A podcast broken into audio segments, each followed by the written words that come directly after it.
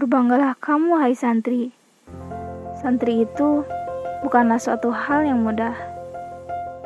Menjadi santri itu bukan hanya modal peci dan jilbab di kepala.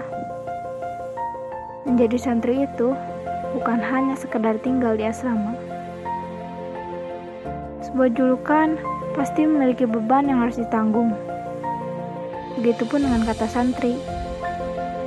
Setiap perkataan, perbuatan, semua itu ditanggung atas nama orang tua, pondok, juga agama.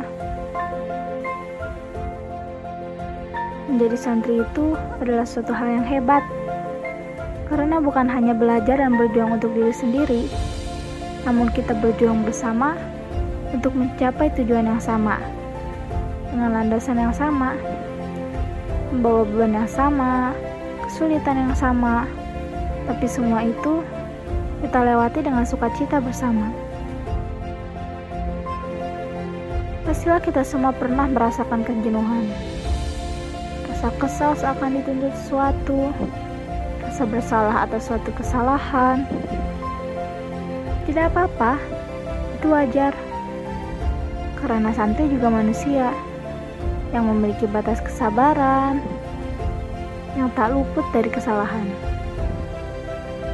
Tapi, jangan jadikan semua rasa itu sebagai hal yang dapat merugikan kita, sehingga kita akan merasa sia-sia atas perjuangan kita selama ini. Jadikanlah semua rasa itu sebagai titik balik untuk kita melihat semua perjuangan kita, bahwa kita sudah berjalan sejauh ini,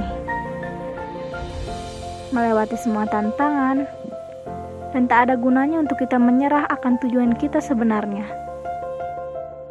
Jangan menjadi orang lain untuk terlihat baik. Jadilah diri sendiri dan jadikanlah dirimu sebagai santri yang hebat. Teruslah melangkah dengan percaya diri, wahai santri. Kita pasti bisa menjadi santri yang kuat, menjadi santri yang bermanfaat.